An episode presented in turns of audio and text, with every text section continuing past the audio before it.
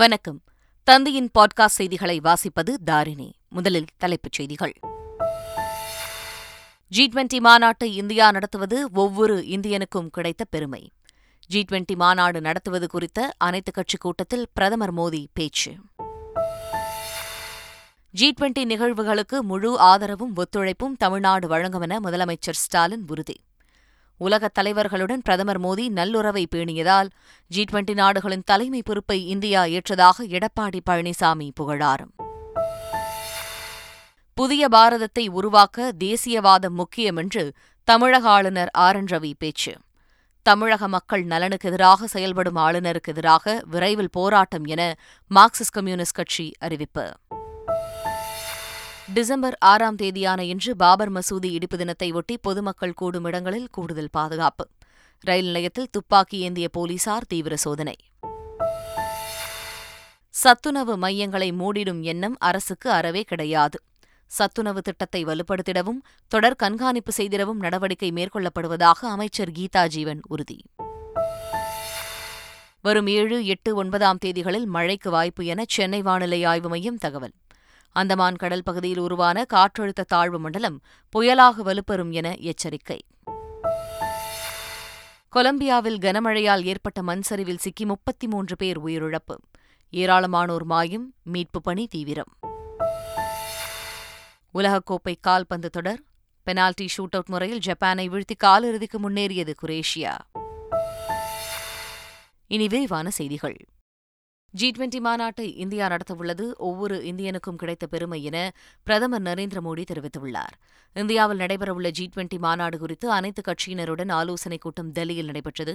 பிரதமர் மோடி தலைமையில் நடைபெற்ற கூட்டத்தில் அனைத்து கட்சியினரும் பங்கேற்றனர் தமிழ்நாடு முதலமைச்சர் மு ஸ்டாலின் அதிமுக சார்பில் எடப்பாடி பழனிசாமி விசிக தலைவர் தொல் திருமாவளவன் உள்ளிட்ட பல்வேறு கட்சியினர் பங்கேற்றனர்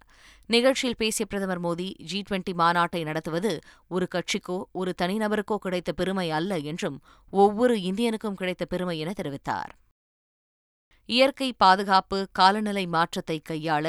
தமிழ்நாடு பசுமை காலநிலை நிறுவனத்தினை உருவாக்கியுள்ளதாக ஜி டுவெண்டி ஆலோசனைக் கூட்டத்தில் முதலமைச்சர் மு ஸ்டாலின் தெரிவித்துள்ளார் ஜி டுவெண்டி ஆலோசனைக் கூட்டத்தில் பேசிய அவர் இரண்டாயிரத்தி இருபத்தி மூன்றாம் ஆண்டிற்கான ஜி டுவெண்டி தலைமையை இந்தியா ஏற்றிருப்பதற்கு பிரதமர் நரேந்திர மோடிக்கு பாராட்டுகள் என கூறியுள்ளார்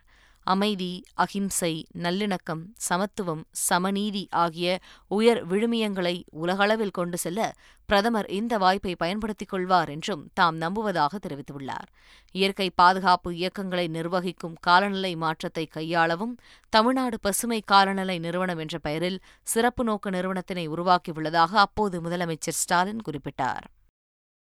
டெல்லியில் நடைபெற்ற ஜி டுவெண்டி பூர்வாங்க ஆலோசனைக் கூட்டத்தில் அதிமுக சார்பில் பங்கேற்பதில் மகிழ்ச்சியடைவதாக அதிமுக இடைக்கால பொதுச் செயலாளர் எடப்பாடி பழனிசாமி தெரிவித்துள்ளார் அவர் வெளியிட்டுள்ள அறிக்கையில் பிரதமர் மோடியின் கடின உழைப்பால் உலகெங்கிலும் உள்ள நாடுகளின் உயர்மட்ட பிரமுகர்களுடன் நல்லுறவை பேணி இந்தியாவின் நற்பெயரை உயர்த்தியதன் காரணமாக ஜி டுவெண்டியின் தலைமை பொறுப்பு சாத்தியமானது என குறிப்பிட்டுள்ளார் இது நூற்றி முப்பது கோடி இந்தியர்களை தலைநிமிரச் செய்துள்ளது என்றும் ஜி டுவெண்டி தலைவர் பதவியை நமது நாடு பெற்றிருப்பது உலகரங்கில் இந்தியாவிற்கு கிடைத்த அங்கீகாரம் என தெரிவித்துள்ளார் தமிழகத்தில் சத்துணவு மையங்களை மூடிடும் எண்ணம் அரசுக்கு அறவே கிடையாது என சமூக நலத்துறை அமைச்சர் கீதா ஜீவன் கூறியுள்ளார் அவர் வெளியிட்டுள்ள அறிக்கையில் மாநிலம் முழுவதும் இருபத்தி எட்டாயிரம் சத்துணவு மையங்களை மூடுவதற்கு அரசு திட்டமிட்டுள்ளதாக பத்திரிகையில் செய்தி வெளிவந்துள்ளதாக கூறியுள்ளார் ஆனால் சத்துணவு மையங்களை மூடிடும் எண்ணம் தமிழக அரசுக்கு அறவே கிடையாது என்றும் அவர் விளக்கமளித்துள்ளார் பள்ளி சத்துணவு மையங்களின் எண்ணிக்கை அல்லது பணியாளர்களின் எண்ணிக்கையை குறைக்கும் எந்தவித நடவடிக்கையும் அரசு மேற்கொள்ளவில்லை என்றும் சத்துணவு திட்டத்தை மேலும் வலுப்படுத்திடவும் அரசு நடவடிக்கை எடுத்து வருவதாக குறிப்பிட்டுள்ளார் பள்ளிகளில் எல்லா ஆண்டும் நடப்பதைப் போல இந்த ஆண்டும் அரையாண்டு தேர்வு நடைபெறும் என பள்ளிக் கல்வித்துறை அமைச்சர் அன்பில் மகேஷ் தெரிவித்துள்ளார் தேர்வுக்கு விடுமுறை விடுவது குறித்து எந்தவொரு முடிவும் எடுக்கப்படவில்லை என்றும் தொடக்கப் பள்ளிகள் மூடப்பட மாட்டாது என்றும் அவர் உறுதியளித்தார் ஆனால் இந்த உயர்நிலை மேல்நிலைப் பள்ளிகளோட தொடக்க பள்ளிகளை வந்து இணைக்கிறதா ஒரு திட்டம் அறிவிச்சிருக்கீங்களா எப்படி தொடக்க பள்ளிகள்லாம் அப்படி வந்த தொடக்க பள்ளிகள்லாம் மூடப்படுமா இல்லை எப்படி கண்டிப்பாக மூடப்படாது இன்னும் ஸ்ட்ரென்த் வரணுங்கிறதுக்காக பண்ணிட்டு இருக்கோம் ஆல்ரெடி நம்ம பத்து லட்சம் பேர் சேர்ந்துருக்கும் போது எப்படி அதை மூடப்படாது தமிழகம் முழுவதும் உள்ள நூற்றி ஆறு இலங்கை தமிழர் மறுவாழ்வு முகாம்களில் வசிப்போருக்கு முன்னூற்றி பதினேழு கோடி ரூபாய் மதிப்பில் ஏழாயிரம் வீடுகளை கட்ட முதல்வர் உத்தரவிட்டுள்ளதாக சிறுபான்மையினர் நலத்துறை அமைச்சர் செஞ்சி மஸ்தான் தெரிவித்துள்ளார் நான் சென்று பார்வையிட்டு மாண்புமிகு முதலமைச்சர் கவனத்திற்கு எடுத்து சென்றேன் அந்த அடிப்படையில் மாண்புமிகு முதலமைச்சர் தாய் உள்ளத்தோடு தமிழகத்தில் உள்ள நூற்றி ஆறு முகாம்களில் ஏழாயிரத்துக்கு மேற்பட்டவர்களுக்கு வீடுகள் கட்டுவதற்காக முன்னூற்றி பதினேழு கோடி ரூபாய் ஒதுக்கீடு செய்து அது மட்டுமல்லாமல் அனைத்து வசதியோடு அடிப்படை வசதிகள் சாலை வடிகால் குடிநீர் மின்வழக்கு போன்ற அனைத்து வசதிகள் நூலகம் உள்பட அங்கே அங்கன்வாடி உள்பட அனைத்து வசதிகளும் அவர்களுக்கு செய்து தர வேண்டும் என்று திட்டத்தை வகுத்து முதல் கட்டமாக மூணாயிரத்தி ஐநூறு வீடுகள் கட்டுகின்ற பணி துவங்கப்பட்டுள்ளது புதிய பாரதத்தை உருவாக்க தேசியவாதம் மிகவும் முக்கியம் என தமிழக ஆளுநர் ஆர் என் ரவி தெரிவித்துள்ளார் சென்னை மந்தியவெளியில் நடைபெற்ற நிகழ்ச்சி ஒன்றில் பேசிய அவர் இந்தியாவை சேர்ந்த பட்டதாரிகள் உலகளவில் சிறந்த அளவில் பல துறைகளில் பணியாற்றி வருவதாக தெரிவித்தார் புதிய பாரதத்தை உருவாக்க தேசியவாதம் மிகவும் முக்கியம் என்றும் தமிழக ஆளுநர் ஆர் என் ரவி குறிப்பிட்டார் ஆன்லைன் சூதாட்டத்தை தடை செய்யும் மசோதாவிற்கு ஒப்புதல் அளிக்க மறுக்கும் தமிழக ஆளுநர் ஆர் என் ரவிக்கு எதிராக விரைவில் போராட்டம் நடத்தப்படும் என மார்க்சிஸ்ட் கம்யூனிஸ்ட் கட்சியின் மாநில செயலாளர் பாலகிருஷ்ணன் கூறியுள்ளார் மார்க்சிஸ்ட் கம்யூனிஸ்ட் கட்சியின் சார்பில் நாங்கள் விரைவிலே கவர்னரை எதிர்த்த ஒரு போராட்டத்தை நடத்துவது என்று தீர்மானித்திருக்கிறோம் ஆனால் இப்போ வரைக்கும் கூட அந்த ஆன்லைன் சூதாட்டத்துக்கான தடை மசோதாவுக்கு ஆளுநர் ஒப்புதல் கொடுக்க மறுக்கிறார் அதில் எந்த நியாயமும் இல்லை ஏன் கொடுக்க மறுக்கணும் அது என்ன பெரிய கால்பந்தாட்ட போட்டியா கிரிக்கெட் போட்டியா விளையாட்டு போட்டியா அது ஒரு சூதாட்டத்தை தடை செய்வதற்கு அனுமதி மறுக்க அனுமதி கொடுக்க மாட்டேன்னா அது என்ன ஆளுநர்னு நமக்கு புரிய மாட்டேங்குது இப்படி கிட்டத்தட்ட இருபதுக்கு மேற்பட்ட மசோதாக்களை போட்டு முடக்கி வச்சிருக்கிறாரு ஆன்லைன் சூதாட்ட நிறுவனங்களுக்கு ஆதரவாக தமிழக ஆளுநர் செயல்படுவதாக காங்கிரஸ் எம்பி ஜோதிமணி குற்றம் சாட்டியுள்ளார் அவசர சட்டத்திற்கும் மசோதாவுக்குமான இடைவெளியில என்ன நடந்தது எதற்காக வந்து தமிழ்நாட்டு மக்களுடைய நலன்களை புறக்கணித்து விட்டு சூதாட்ட ஆன்லைனோட நலன்களுக்காக தமிழக ஆளுநர் வேலை செய்கிறாரு அப்படி தமிழக ஆளுநரை நீங்க சூதாட்டம் நடத்துறவங்களுடைய நலன்களுக்காக உழைக்க சொல்லி வற்புறுத்தியது யார் அவர் சார்ந்திருக்கிற கட்சியா இல்லை அவரை அனுப்பி இருக்கிற அரசாங்கமா இல்லை அதில் இருக்கிற தலைவர்களா இல்லை தமிழ்நாடு பாரதிய ஜனதா கட்சியின் தலைமையா எது சூதாட்ட கம்பெனிகளின் சார்பாக இருக்கிறது அப்படிங்கிறத வந்து ஆளுநர் விளக்கணும்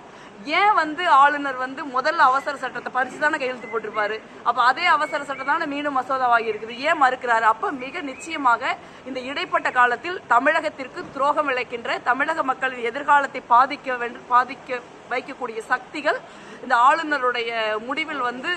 இன்ஃப்ளூயன்ஸ் செலுத்தியிருக்காங்க நான் நினைக்கிறேன் நாட்டுப்புற கலைக்கு மிகப்பெரிய அங்கீகாரம் அளிக்கும் வகையில் சென்னையில் நம ஊர் திருவிழா என்ற பெயரில் தமிழக அரசின் கலை பண்பாட்டுத் துறையால் நடத்தப்படவுள்ளது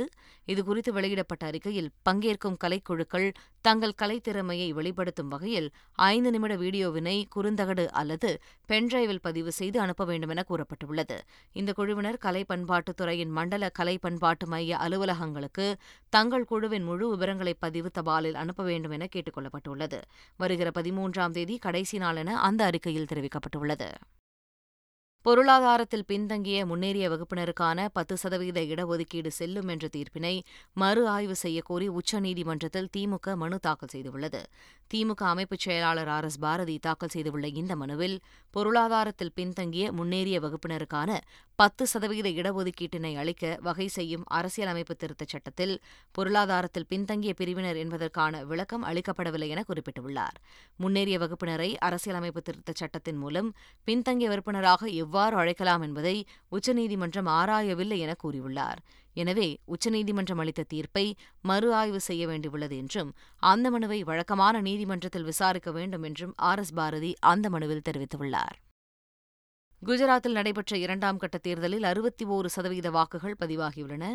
அம்மாநிலத்தில் மொத்தமுள்ள நூற்றி எண்பத்தி இரண்டு தொகுதிகளில் முதற்கட்டமாக எண்பத்தி ஒன்பது தொகுதிகளுக்கு கடந்த ஒன்றாம் தேதி தேர்தல் நடந்தது இரண்டாம் கட்டமாக மீதமுள்ள தொன்னூற்றி மூன்று தொகுதிகளில் நேற்று தேர்தல் நடத்தப்பட்டது காலை எட்டு மணிக்கு தொடங்கிய வாக்குப்பதிவு மாலை ஐந்து மணிக்கு நிறைவடைந்தது ஐந்து மணி நிலவரப்படி ஐம்பத்தி எட்டு சதவீதமான வாக்குகள் பதிவாகியிருந்ததாக இந்திய தேர்தல் ஆணையம் தெரிவித்தது மாலை ஐந்து மணிக்கு முன்பாக வாக்குச்சாவடிகளுக்கு வந்து வரிசையில் காத்திருந்தவர்களுக்கு வாக்களிக்க கூடுதல் நேரம் ஒதுக்கப்பட்டது இந்நிலையில் குஜராத்தில் இரண்டாம் கட்டமாக நடைபெற்ற தேர்தலில் அறுபத்தி ஒரு சதவீத வாக்குகள் பதிவாகின என தேர்தல் ஆணையம் அறிவித்துள்ளது இருகட்டமாக நடைபெற்ற தேர்தலில் பதிவான வாக்குகளை எண்ணும் பணி வரும் எட்டாம் தேதி நடைபெறும் அன்றைய தினம் வாக்குகள் எண்ணப்பட்டு முடிவுகள் அறிவிக்கப்படவுள்ளது இதேபோல இமாச்சல பிரதேசத்தில் உள்ள அறுபத்தி எட்டு சட்டப்பேரவை தொகுதிகளுக்கு தேர்தல் நடந்து முடிந்துள்ளன ஓட்டுப்பதிவு மாலை ஐந்து மணிக்கு நிறைவடைந்த நிலையில் மின்னணு வாக்குப்பதிவு எந்திரங்கள் சீல் வைக்கப்பட்டு வாக்கு எண்ணும் மையங்களுக்கு அனுப்பி வைக்கப்பட்டன இந்த தேர்தலில் பதிவான வாக்குகள் வரும் எட்டாம் தேதி எண்ணப்பட்டு முடிவுகள் அறிவிக்கப்பட உள்ளது அன்றைய தினம் இமாச்சலில் புதிதாக ஆட்சியை எந்த கட்சி அமைக்கும் என்ற விவரம் தெரியவரும் ஜெர்மன் நாட்டு வெளியுறவுத்துறை அமைச்சர் அனலேனா பேபாக் இரண்டு நாள் பயணமாக டெல்லிக்கு வந்தார் அவருடன் மத்திய வெளியுறவுத்துறை அமைச்சர் ஜெய்சங்கர் பேச்சுவார்த்தை நடத்தினார் எரிசக்தி வர்த்தகம் பருவநிலை மாற்றம் ஆகிய துறைகளில் இருதரப்பு ஒத்துழைப்பை அதிகரிப்பதற்கான வழிமுறைகள் குறித்து இருவரும் ஆலோசனை நடத்தினர் பின்னர் அனலேனா பேபாக் வெளியிட்ட அறிக்கையில் இந்தியா ஜெர்மனியின் இயற்கையான கூட்டாளி என்றும் இருபத்தி ஓராம் நூற்றாண்டில் சர்வதேச நாடுகள் தரவரிசை வடிவமைப்பதில் இந்தியா உறுதியான செல்வாக்கை கொண்டிருக்கும் என கூறியுள்ளார் டிசம்பர் ஆறாம் தேதியான இன்று பாபர் மசூதி இடிப்பு தினத்தை ஒட்டி ரயில் நிலையங்களில் பாதுகாப்பு பலப்படுத்தப்பட்டுள்ளது சென்னை சென்ட்ரல் ரயில் நிலையம் திருச்சி ரயில் நிலையம் மற்றும் ஈரோடு ரயில் நிலையத்தில் ரயில்வே போலீசார் மோப்பனாய் மற்றும் வெடிகுண்டு நிபுணர்களுடன் சோதனையை மேற்கொண்டனர் ஆயிரக்கணக்கான ரயில்வே பாதுகாப்பு படை பாதுகாப்பு பணியில் ஈடுபட்டு வருகின்றனர் அந்தமான் கடல் பகுதியில் உருவான காற்றழுத்த தாழ்வு பகுதியால் புதன்கிழமை முதல் மூன்று நாட்களுக்கு தமிழகத்தில் அநேக இடங்களில் மழை பெய்யும் என சென்னை வானிலை ஆய்வு மையத்தின் தென்மண்டல தலைவர் பாலச்சந்திரன் கூறியுள்ளார் மேற்கு வடமேற்கு திசையில் நகர்ந்து புயலாக வலுப்பெற்று எட்டாம் தேதி வட தமிழகம் புதுவை தெற்கு ஆந்திர கடற்பகுதியில் நிலவக்கூடும் இதன் காரணமாக ஏழு எட்டு ஒன்பது ஆகிய தேதிகளில் தமிழகம் புதுவை காரைக்கால் பகுதிகளில் அநேக இடங்களில் மழை பெய்யக்கூடும் மீனவர்கள் ஐந்து ஆறு தேதிகளில் அந்தமான் கடற்பகுதிகளுக்கும் ஏழு எட்டு தேதிகளில் தென்மேற்கு வங்கக்கடல் மத்திய மேற்கு வங்கக்கடல் பகுதிகளுக்கும் எட்டாம் தேதி தமிழக கடற்பகுதிகள் மன்னார் வளைகுடா மற்றும் தெற்கு ஆந்திர கடற்பகுதிகளுக்கும் செல்ல வேண்டாம் என்று அறிவுறுத்தப்படுகிறார்கள் தென் அமெரிக்க நாடான கொலம்பியாவில் ஏற்பட்ட பயங்கரமான நிலச்சரிவில் சிக்கி முப்பத்தி மூன்று பேர் உயிரிழந்தனர் ரிசாரல்ஜா நகரில் உள்ள பீப்ளோரிகோ பகுதியில் பெய்த கனமழையால் மண் சரிவு ஏற்பட்டது இதில் சாலையில் சென்ற வாகனங்கள் மண்ணில் புதைந்தன இந்த விபத்தில் முப்பத்தி மூன்று பேர் உயிரிழந்ததாக அறிவிக்கப்பட்டுள்ளது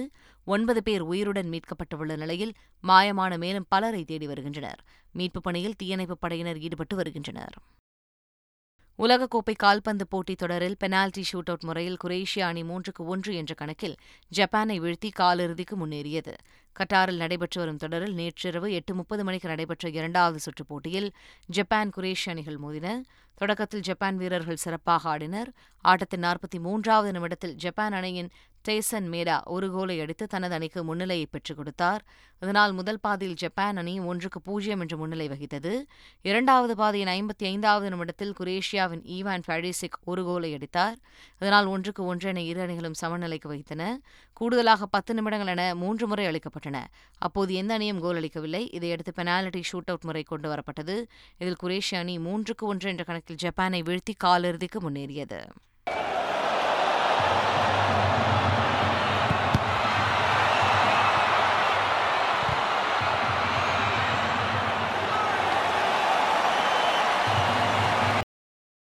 தென்கொரியாவை நான்குக்கு ஒன்று என்ற கோல் கணக்கில் வீழ்த்தி பிரேசில் அணி காலிறுதிக்கு முன்னேறியது இருபத்தி இரண்டாவது உலகக்கோப்பை கால்பந்து திருவிழாவில் நள்ளிரவு பன்னிரண்டு முப்பது மணிக்கு உள்ள ராஸ் அபு அபோவத் ஸ்டேடியத்தில் நடைபெற்ற நாக் அவுட் சுற்றில் பிரேசில் தென்கொரிய அணிகள் மோதின ஆரம்பம் முதலே பிரேசில் வீரர்கள் அதிரடியாக ஆடினர் முதல் பாதியில் பிரேசில் வீரர்கள் கோல் மழையை பொழிந்தனர் வினி ஜூனியர் ஏழாவது நிமிடத்திலும் நெய்மர் பதிமூன்றாவது நிமிடத்திலும் ரிச்சர்லிசன் இருபத்தி ஒன்பதாவது நிமிடத்திலும் லூகஸ் பகியூடா முப்பத்தி ஒன்பதாவது நிமிடத்திலும் தலா ஒரு கோலை அடித்தனர் இதனால் முதல் பாதியில் பிரேசில் அணி நான்குக்கு பூஜ்ஜியம் என்ற முன்னிலை வகித்தது இரண்டாவது பாதியின் எழுபத்தி ஆறாவது நிமிடத்தில் தென்கொரியாவின் பெய்க் ஷியோங் ஒரு கோலை அடித்தார் இறுதியில் பிரேசில் அணி நான்குக்கு ஒன்று என்ற கணக்கில் தென்கொரியாவை வீழ்த்தி காலிறுதிக்கு எளிதில் முன்னேறியது மீண்டும் தலைப்புச் செய்திகள் ஜி டுவெண்டி மாநாட்டை இந்தியா நடத்துவது ஒவ்வொரு இந்தியனுக்கும் கிடைத்த பெருமை ஜி டுவெண்டி மாநாடு நடத்துவது குறித்த அனைத்துக் கட்சி கூட்டத்தில் பிரதமர் மோடி பேச்சு ஜி டுவெண்டி நிகழ்வுகளுக்கு முழு ஆதரவும் ஒத்துழைப்பும் தமிழ்நாடு வழங்கும் என முதலமைச்சர் ஸ்டாலின் உறுதி